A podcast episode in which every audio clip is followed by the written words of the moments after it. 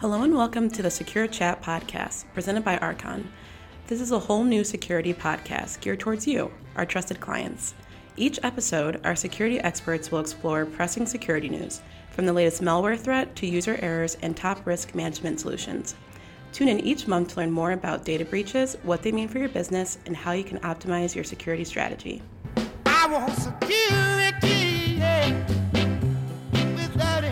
Hey everyone, welcome back to the first episode of this or of the month of April of the Secure Chat podcast. Uh, this month, we're going to start out by talking about just kind of a high level overview of the healthcare industry and how IT plays or IT and security plays a massive role in that. Today, I'm joined by Derek. Derek, how you doing? Great, great. Thanks for having me back yet again. Sorry, I uh, wasn't replaced by Daisy, but uh, stay tuned.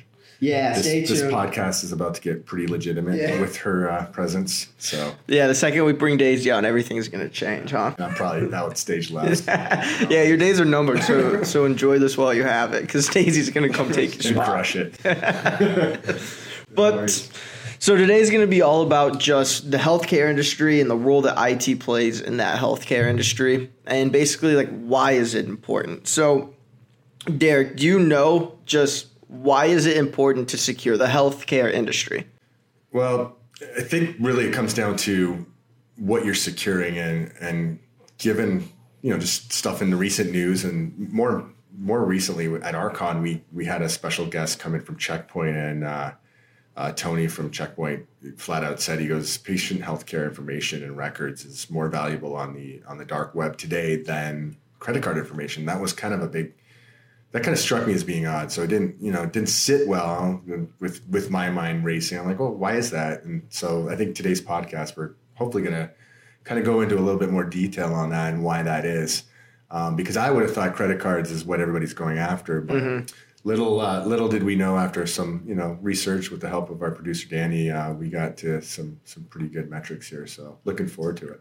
For sure, yeah. So let's dive right into it. Of just why is healthcare information more important than credit card info? And I think it's just the amount that you're able to do with that information. So if you have credit card information, you can go make faulty purchases. You can, you know, run up a credit card bill pretty quickly. But what you're able to do with it uh, quickly changes because people can cancel their card. And if Yeah. they cancel their card, there's only, you know, limited. You have a small gap. It's a with what you do linear vector attack versus what causes or what do you need to open up a new credit card? Well, basically, a lot of the stuff that sits in PHI, um, you can open up credit cards all day long. So if you get blocked on the credit card, like you said, uh, just rotate to the next credit card company, uh, and maybe even you have the whole family's insurance, uh, social security numbers, uh, address. You, there's a lot of information, and, and that's where it starts to then kind of uh, develop into a larger problem for people when they get compromised. For sure, and, and with this information, it, it it reaches just many aspects of life. Like you're able to commit kind of tax fraud. You're able to um, even get like faulty home loans. You can open up credit cards. So you're just able. There's a lot more you can do with someone's social security number than you can with just their credit card number. You know. For sure, for sure. And without kind of bearing the lead on episode two, which is going to be kind of the parlay of uh, the use cases and how you know we're going to apply that to you know stuff we see in the news. Um, just for I guess general edification for people out there, like what what are the standards today? Like you're you're kind of in the trenches there on the other side of the glass. What do you guys have to follow to make sure that we're meeting not just HIPAA but some other standards like you know we're ISO 27001, uh, SOC 2, Type 2, all that stuff, HITECH to a degree. We're getting audited all the time. You, you see the requests. Um, what are we What are we doing to lock to lock those things down? Yeah, so we do have standards within the industry that we have to follow to make sure that that our clients don't get breached and that the uh, the information stays secure. Um, with all of those standards, basically, they all kind of go down to like due diligence, making sure that that you're doing your due diligence, making sure things are secure, and you're also doing things with like a zero trust perspective. So like when it comes to um, HIPAA specifically, uh, you just want like there's proper safeguards that you need to have in place. Um, you need to have kind of like a zero trust approach. So making sure that um, you're doing things with minimum privileges, not giving someone too many uh, privileges. You're locking down the access of, of what people can view. And then that's from an IT perspective. Like, doesn't that even go into who can access like doors within a company and things like that? Oh, quickly, yeah. Um, past life data centers, they would come through and you know they want to know is there you know what are the what are the controls to get into a facility for one? Uh, how many cameras hit you between you and the actual rack or server in the rack that's holding that you know patient healthcare information?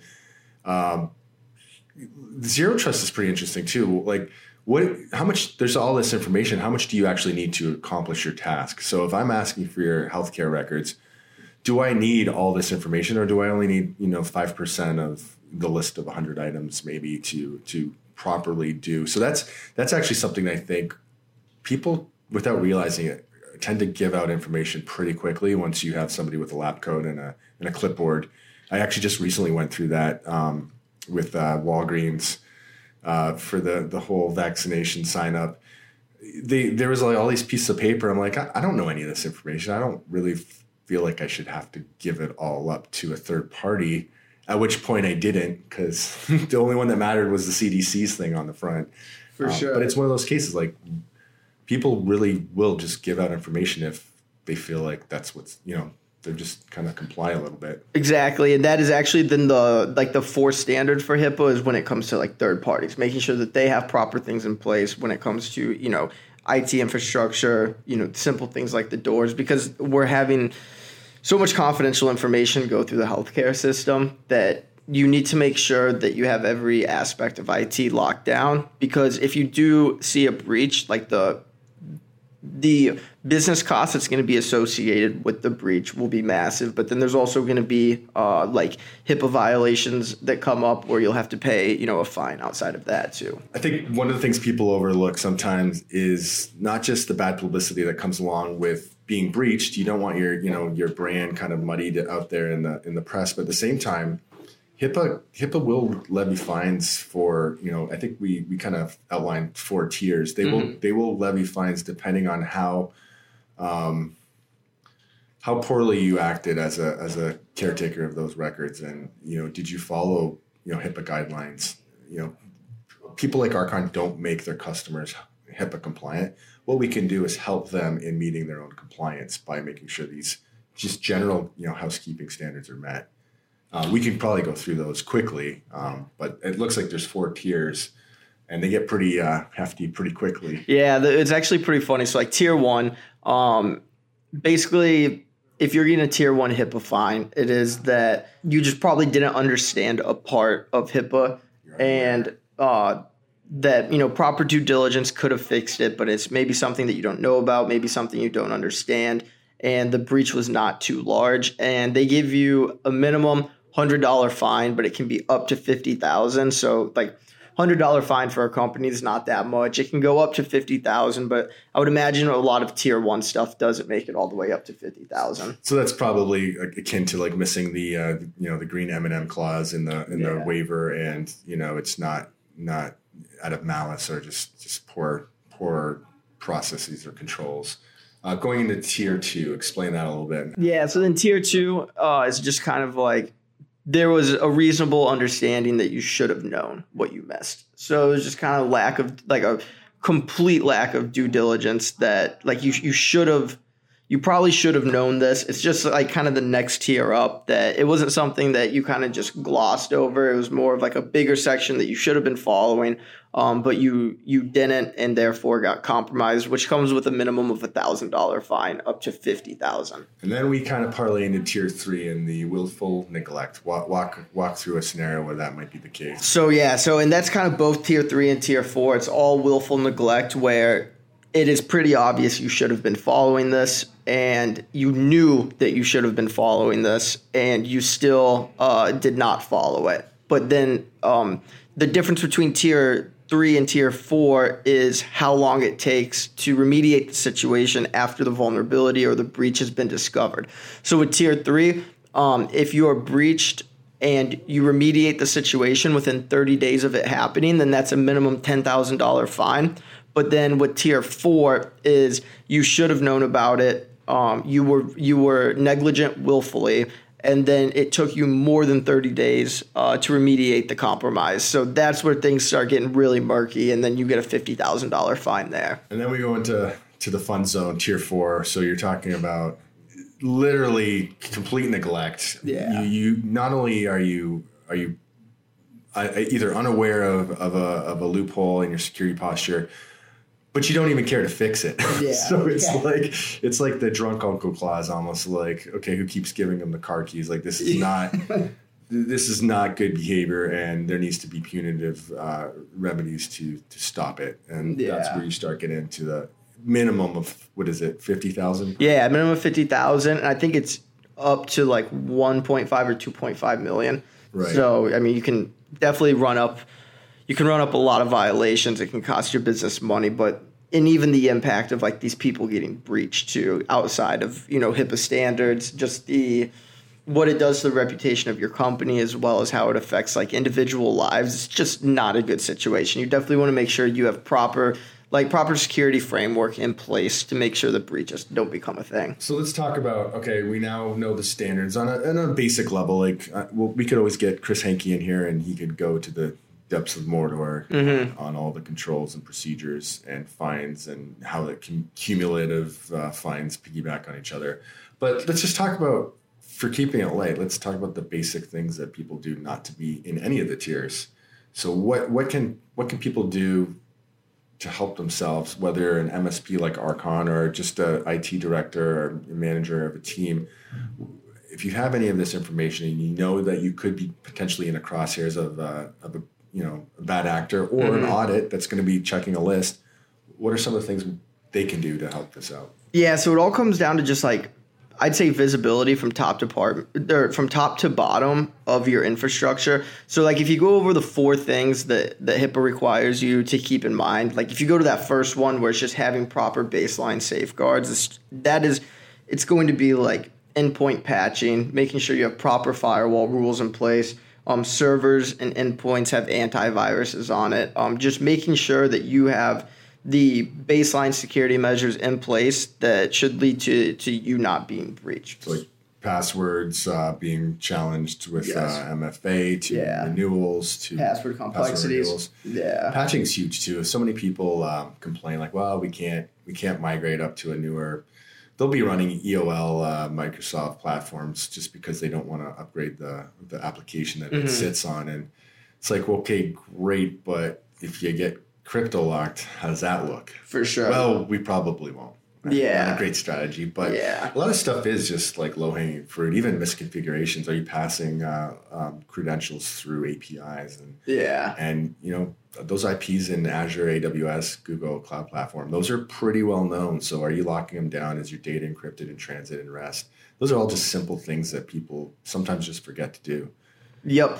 So then, af- so then that kind of rolls into point two, where point two is then when you have those things put in place, then from like an admin perspective, making sure that you're uh, maintaining the infrastructure or adding new configurations to the infrastructure with basically the minimal minimal like permissions needed to do that you know? So if i'm in office 365 or something i could probably run a message trace on an email with very low permissions. I could also run it with global administrator permissions. But if but there's a big difference between those two accounts if the account is compromised at any point Yeah, and a lot of that stuff is probably just you know second nature for you and the team because you're you're following these rules all day. But you know, there's always something somebody you know misconfigures or forgets, and you know a lot of that stuff usually is due to human error.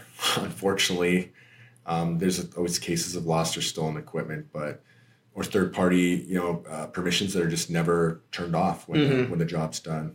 Exactly. Yeah. Which is then kind of going over stepping over step three, but going into four, the third party uh, controls, basically making sure that the people that you're working with and exchanging information with, that they also have these proper things in place. So you want to do, you know, you'll want to do your due diligence of the people you're sending information to, or the way that you're going to send them the information. It's always good if that information is like encrypted. Um, and it's being sent in a secure way.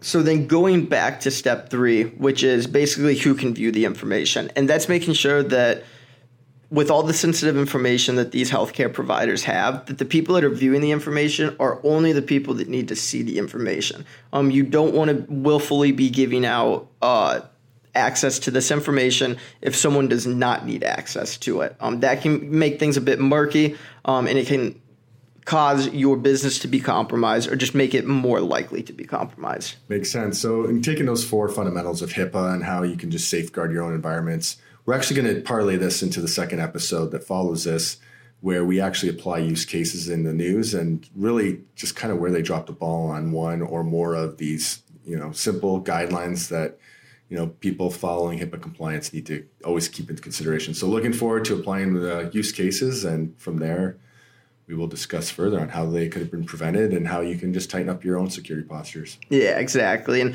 we'll try to sneak you into episode two before Daisy gets here. That way we can get the full month knocked out. but we appreciate everyone listening. Um, that's going to be like the the high level overview of the healthcare industry and the IT healthcare industry. Um, we all, as always, we appreciate you guys listening, and, and we hope you tune in towards the end of the month where we're going to be going more in depth about specific situations uh, where people were breached and basically what they could have done to prevent that. Thank you. See you then.